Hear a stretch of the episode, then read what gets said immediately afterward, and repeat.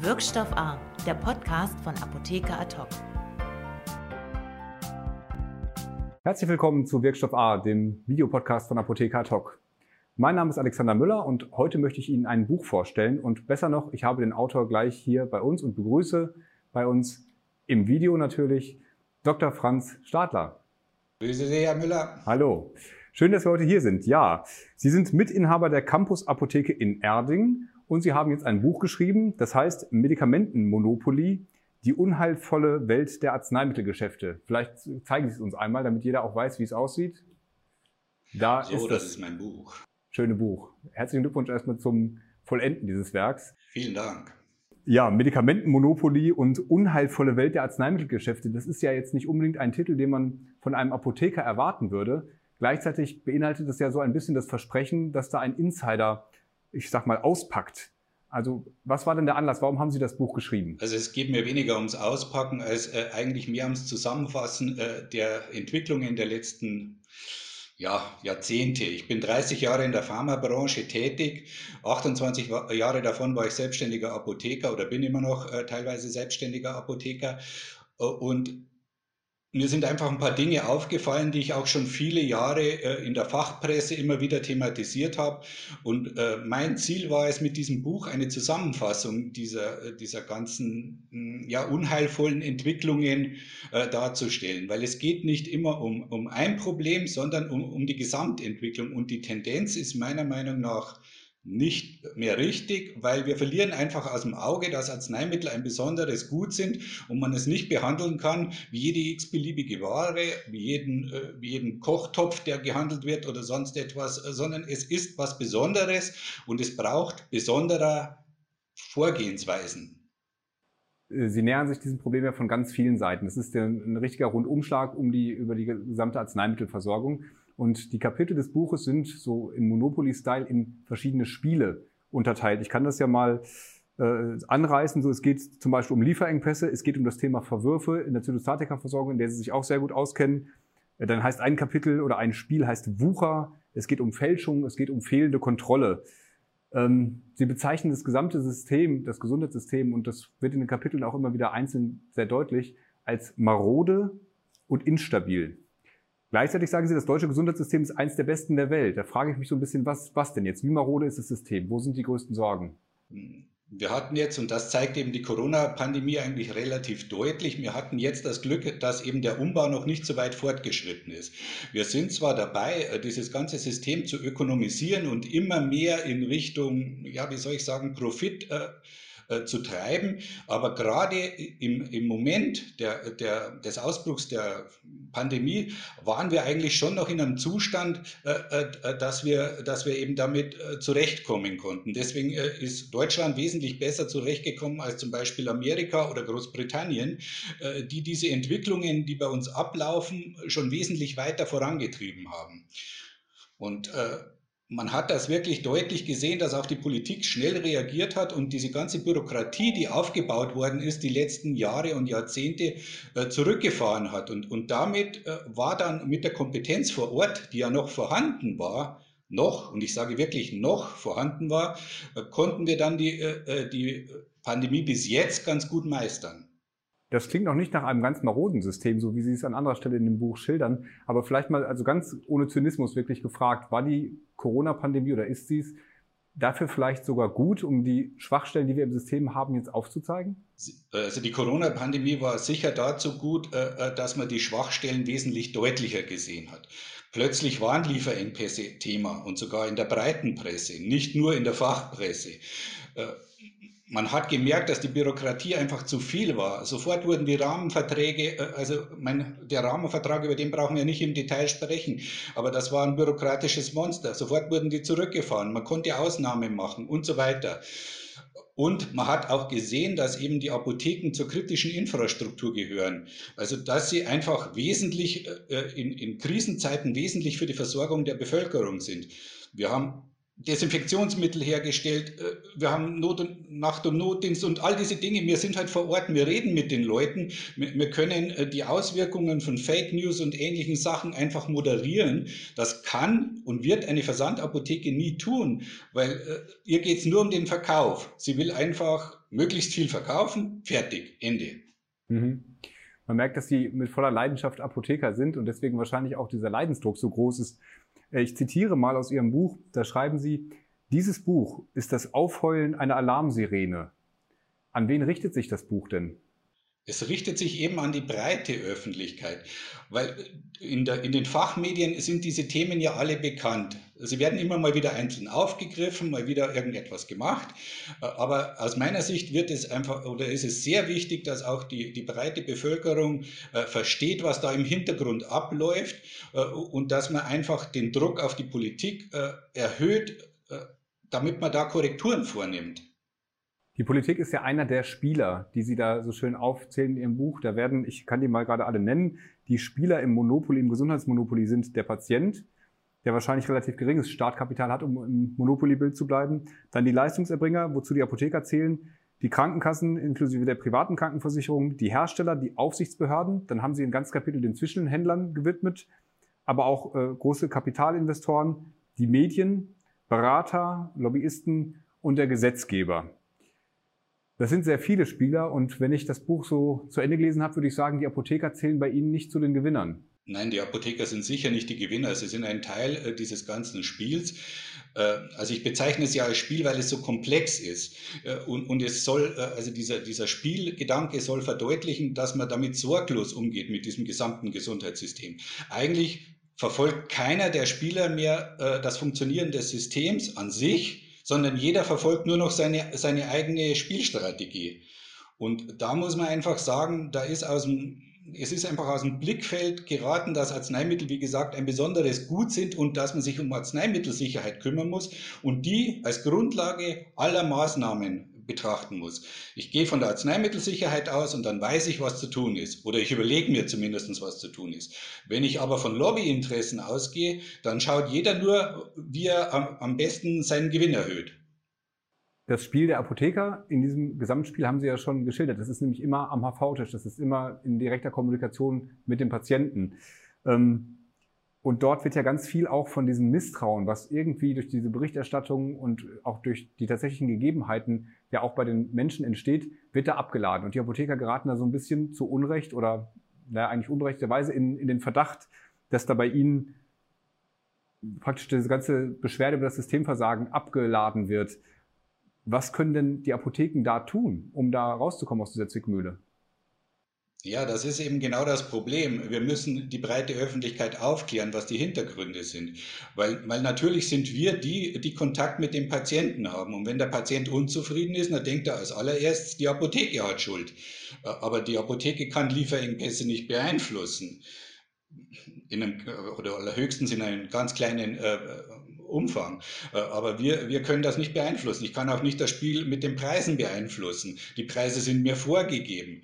Äh, und, und das sind alles so Dinge, äh, wo ich einfach denke, es ist unsere Aufgabe oder eine unserer Aufgaben, auf die Fehler im System hinzuweisen. Und das will ich eben auch mit diesem Buch machen. Mhm. Ein Thema, was ja durchaus in der breiten Öffentlichkeit diskutiert wird, wo auch viele schon eine Meinung zu haben, ist das Thema Versandhandel. Sie schreiben, dass Sie nicht mehr daran glauben, dass noch ein Ex-Versandverbot kommt. Gleichzeitig äh, greifen Sie gerade den ausländischen äh, Versandhandel schon scharf an. Ich kann da nochmal gerade zitieren, einen Satz, der mir aufgefallen ist. Zitat, besonders niederländische Versender verzichten ganz auf Präsenzapotheken und sind eigentlich Großhändler, die am Rande der Legalität agieren. Zitat Ende. Was wäre denn Ihre Lösung für den Versandhandel? Also aus meiner Sicht, äh, wenn ich äh, etwas zu entscheiden hätte, ich würde den äh, grenzüberschreitenden Versandhandel verbieten, also RXVV. Weil aus meiner Sicht ist das klar, das ist nicht zu kontrollieren. Gerade wenn wir jetzt die niederländischen Versandhändler betrachten, sie werden weder von Holland kontrolliert, weil die Holländer sagen, sie haben eben keine Präsenzapotheke in Holland. Und sie werden auch nicht von den deutschen Behörden kontrolliert, weil sie in Holland sitzen. Und da denke ich doch, das hat im Sinne der Arzneimittelsicherheit ist dieser Vertriebsweg nicht gut. Haben Sie denn da Hoffnung, dass in die Richtung die Politik aktiv werden wird? Die Politik äh, geht eben von falschen äh, Grundlagen aus. Wenn, wenn sie von der Arzneimittelsicherheit aus denken würde, müsste sie zu dem gleichen Ergebnis kommen. Wenn sie aber vorschiebt, dass die EU den freien Warenhandel äh, fördern möchte, äh, dann kommt sie nicht zu diesem Ergebnis. Im Prinzip ist es aber klar, dass Arzneimittel aus der EU-Gesetzgebung eigentlich ausgenommen sind und man müsste nur in Deutschland die entsprechenden Gesetze schaffen, dann wäre das auch umsetzbar. Nur wenn der Wille fehlt, wird es nicht umgesetzt werden. Ich habe es in der Ammoderation schon angesprochen. Sie kennen sich in dem Bereich Zytostatika-Versorgung äh, sehr gut aus, äh, waren da lange selbst auch aktiv in dem Bereich als Apotheker. Ähm, Sie muten ja dem Laienleser dieses Buchs da durchaus viel Fachwissen zu. Da geht es in einem ganzen Kapitel um das Thema Verwürfe. Das ist ja äh, nicht ganz trivial, das erstmal so zu erklären. Das ist, glaube ich, schon gut, gut dargestellt, dass man dem auch folgen kann, wenn man da nicht so tief drin steckt. Da geht es als ein Beispiel ähm, um Polyvi von Roche, wo man bei, einem normalen, bei einer normalen Therapie schätzen könnte, da ist der Verwurf bei 95 Prozent. Jetzt weiß ich, dass Sie ja selbst Ihre Sträußchen gefochten haben immer mit der AOK Bayern und da auch in einem jahrelangen Rechtsstreit sind um das Thema Verwürfe. Wie ist denn da der aktuelle Stand? Also der aktuelle Stand bei der AOK Bayern äh, ist momentan, dass ich die erste Instanz gewonnen habe. Äh, also das Urteil ging zu meinen, zu meinen Gunsten aus. Äh, die AOK ist aber wieder äh, in Revision gegangen, wie sie es halt immer tut. Jetzt hat die erste Instanz schon sechs Jahre gedauert. Das Ganze ist natürlich ein sehr ermüdender Vorgang, der sich sehr lange hinzieht. Und man wird sehen, äh, wie es weitergeht. Aber im Prinzip muss das aus meiner Sicht wirklich zu Ende äh, gebracht werden, weil man muss einfach wieder dahin zurückkommen, äh, dass man sich an die geltenden Regeln hält. Und es kann nicht sein, dass zum Beispiel Krankenkassen ihre Regeln selbst aufstellen oder auch die herstellenden Apotheker ihre Regeln selbst aufstellen. Es gibt klare Regeln, es gibt Haltbarkeiten, die in der Fachinformation angegeben werden und für die der Hersteller die Garantie übernimmt für Wirksamkeit und, äh, und Unbedenklichkeit. Ich kann Wirksamkeit und Unbedenklichkeit nicht selber prüfen und das ist auch nicht meine Aufgabe. Und die, äh, die Haftung sollte auf jeden Fall beim Originalhersteller bleiben, also darf das nicht verändert werden, sondern man muss sich schlicht und ergreifend an diese Angaben halten. Dass diese mhm. Angaben dann an und für sich zu kurz sind möglicherweise, das liegt wieder daran, äh, dass die Hersteller nicht äh, dazu veranlasst werden, längere Haltbarkeiten zu untersuchen und sich auch äh, ihre Fachinformationen nicht an den aktuellen äh, wissenschaftlichen Stand orientieren. Das wäre aber wieder eine Sache der Aufsichtsbehörden, die sich wieder darum kümmern müssten. Und, und so sehen Sie, das ganze Thema ist sehr komplex muss aber zu Ende diskutiert werden und zwar im Interesse der Patienten, die eine, äh, eine sichere Arzneimittelversorgung wollen. Ja, die Apotheker sind ja genau da an der, äh, in, der, in der Zwickmühle. Sie sind äh, gefangen zwischen einerseits den arzneimittelrechtlichen Vorgaben, sie müssen da die Sicherheit gewährleisten, sie haben aber auch die Wirtschaftlichkeit und den Druck der Krankenkassen auf der anderen Seite. Deswegen entstehen ja genau solche Konflikte, in die sie da geraten sind. Das heißt, Ihre Forderung, wenn ich es richtig verstanden habe, wäre, die Behörden, die Politik, der Gesetzgeber, wie auch immer, müsste festlegen, dass die Hersteller ähm, wissenschaftliche Daten aufnehmen in ihre, in ihre Packungsbeilagen und dass man dann zu längeren Haltbarkeiten kommt, die einfach behördlich verordnet sind. Ja, man muss einfach eine bestimmte äh, Zeit äh, die Haltbarkeit untersuchen und das ist Aufgabe des Herstellers, weil er eben die, äh, die Wirksamkeit und die Unbedenklichkeit überprüfen kann. Das sind ja zum Teil sehr komplexe Wirkstoffe, die ja, die ja nicht einfach wie soll ich sagen, mit einfachen chemischen Methoden untersucht werden können, sondern sie müssen ja die Wirksamkeit nachweisen. Und da denke ich schon, dass das Aufgabe des Herstellers ist und, und dazu äh, müssen die entsprechenden Rahmenbedingungen gesetzt werden. Und solange die Rahmenbedingungen so sind wie jetzt, müssen wir uns an die Fachinformationen halten, damit eben der Hersteller in der Haftung bleibt. Mhm. Es gab in dem Bereich ja einen ganz schlimmen Skandal äh, Bottrop ist das Stichwort. Das kommt in einem Kapitel vor, wo es um eine ganze Reihe von Skandalen geht. Ähm, da ist von Lunafarm die Rede, da geht es um äh, Importe insgesamt, da geht es um die, äh, ums Valsatan. Ähm, sind das aus Ihrer Sicht Einzelfälle oder ist das ein systemisches Versagen? Ich habe das versucht darzustellen an den einzelnen, äh, an den einzelnen äh, Skandalen. Also so etwas wie Bottrop ist meiner Meinung nach ein Einzelfall, weil äh, das ist einfach kriminelles Verhalten aus meiner Sicht. Also ich kann das jetzt nicht juristisch voll aufarbeiten, aber aus meiner Sicht ist es klar, wenn Sie betrügen wollen, dann ist es ein Betrug. Äh, aber die anderen äh, Themen, äh, die fußen ja auf systemischen Fehlern. Also wenn man, wie soll ich sagen, die die Versorgung mit, mit, äh, mit zum Beispiel äh, nicht verunreinigten Arzneimitteln, das liegt schon daran, dass das halt auch untersucht werden muss. Wir müssen uns, äh, wir dürfen nicht bloß nach Aktenlage, also sprich nach den ZEP-Zertifikaten der EU untersuchen, sondern wir müssen einfach mal generell sagen, und deswegen fordere ich oder, oder schlage ja auch die, die Gründung einer privaten Stiftung Arzneimittelsicherheit vor. Wir müssen einfach Arzneimittel mal untersuchen, wie sie gerade im Markt sind. Und dann schauen wir, was ist das für ein Peak? Äh, äh, was für ein Inhaltsstoff ist das? Passt der da rein oder, oder passt der dann nicht rein? Und das wird gar nicht mehr gemacht, sondern man prüft nur nach Aktenlage, was, was sozusagen der, der Hersteller des Wirkstoffes als mögliche Verunreinigung angibt, das wird überprüft, der Rest aber nicht. Haben Sie denn die Befürchtung, dass es im Markt äh, unentdeckte Skandale gibt und in welchen Bereichen würden Sie die, wenn, als am meisten vermuten? Also ich glaube, das kann ich natürlich nicht mit Sicherheit sagen, aber ich glaube, dass es, äh, dass es äh, im Markt äh, auf jeden Fall unentdeckte Skandale gibt. Aber ich kann Ihnen jetzt nicht sagen, dass das Medikament X verunreinigt ist oder, oder das Medikament Y, aber es wird sicher Dinge geben, die nicht entdeckt worden sind und die zum Teil auch mit diesen globalen Wirkstoff- und Arzneimittelproduktionssystemen zusammenhängen. Es ist ein globales System, das wir inzwischen haben. Hm. Zumindest beim Thema Arzneimittelfälschung soll ja mehr entdeckt werden äh, mit Hilfe von Secofarm. Dem Thema widmen Sie sich auch. Ähm, da habe ich noch ein Zitat. Je teurer die Packung, desto weniger wird geprüft. Ist natürlich eine, eine kleine Polemik da drin. Ähm, muss vielleicht auch sein an der Stelle, oder?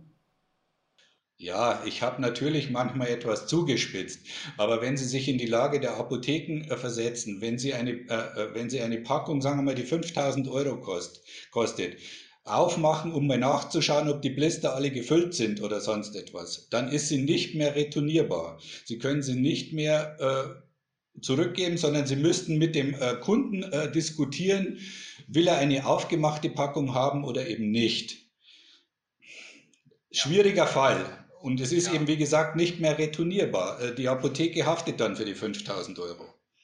Sie zitieren ja eine ähm, Fehlalarmquote von 0,42 Prozent. Das klingt sehr wenig, sind aber nach der Rechnung trotzdem 15.000 bis 20.000 Fehlalarme in den Apotheken. Ähm, sind Sie gegen das System Secofarm oder finden Sie es einfach nur schlecht umgesetzt? Also ich sage es mal so, Sekorfarm ist für mich äh, momentan nur äh, etwas groß aufgeblasenes. Sie haben in, im ersten Jahr genau eine gefälschte Packung damit entdeckt. Dann denke ich mir, hm, wenn ich mir die Gewinnmargen oder mögliche Gewinnmargen anschaue, die im, beim Fälschen von Arzneimitteln möglich sind, dann, dann glaube ich nicht, äh, äh dass das uns sagt, es gibt keine Fälschungen. Weil es gibt sicher Betrüger, die alles Mögliche möglich machen können, äh, die, äh, die auch die Packungen fälschen können, auch Sekorfarm-Packungen fälschen können. Äh, die müssen ja nur praktisch, wie soll ich sagen, wenn sie eine, eine Originalpackung haben, dann nehmen sie den Umkarton und tun was anderes rein. Das müssen sie nur versiegeln. Das Siegeln zu fälschen wäre wär meiner Meinung nach möglich. Aber gut, ich, das, das kann ich nicht beurteilen. Ich sage nur, gefunden wurde mit Secofarm nichts oder kaum etwas, also eine gefälschte Packung im ganzen Jahr. Und ich glaube nicht, dass das äh, äh, der Wirklichkeit entspricht. Mhm. Ja, liebe Zuhörerinnen, liebe Zuhörer, wir müssen leider hier durch jedes Thema so ein bisschen durchspringen. Deswegen sei in das Buch nochmal ans Herz gelegt. Da sind diese ganzen Kapitel, die wir hier nur ganz kurz anreißen in unserem Interview, natürlich ausführlich erklärt. Secofarm geht es auch viel drum. Ein anderes Thema ähm, ist äh, die Zulassung des oder teilweise Zulassung des, äh, oder Aufhebung des Mehrbesitzverbots. Das bezeichnen Sie als einen klassischen Sündenfall. Haben Sie denn die Befürchtung, dass die Politik in Richtung Apothekenkette tendiert wieder? Also mit der Kette, äh, was die Politik jetzt gerade vorhat, das kann ich Ihnen nicht genau sagen. Ich sage nur äh, aus, aus, äh, Sicht der Arzneimittelsicherheit, und das ist, mein, äh, das ist mein Blickwinkel, ist es nicht sinnvoll, das zu tun.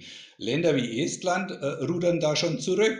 Die, äh, da muss wieder jeder Apotheker in, in seiner Apotheke stehen, das alte Motto, das wir auch in Deutschland hatten, oder er muss zumindest 51 Prozent seiner Apotheke besitzen.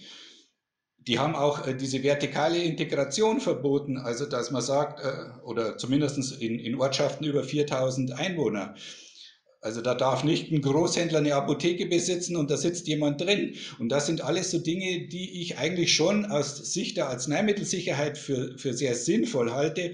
Äh, und diese Regelung, äh, dass ein Apotheker auch drei Filialen besitzen kann, äh, die kann ich nicht nachvollziehen, weil er nicht in jeder Filiale gleichzeitig sein kann. Und wenn er selber die, die Verantwortung trägt, ist es halt, ist es besser, er hat nur eine Apotheke. Das ist ja wahrscheinlich eine von den Gegebenheiten, die man nur noch schwer wird zurückdrehen können.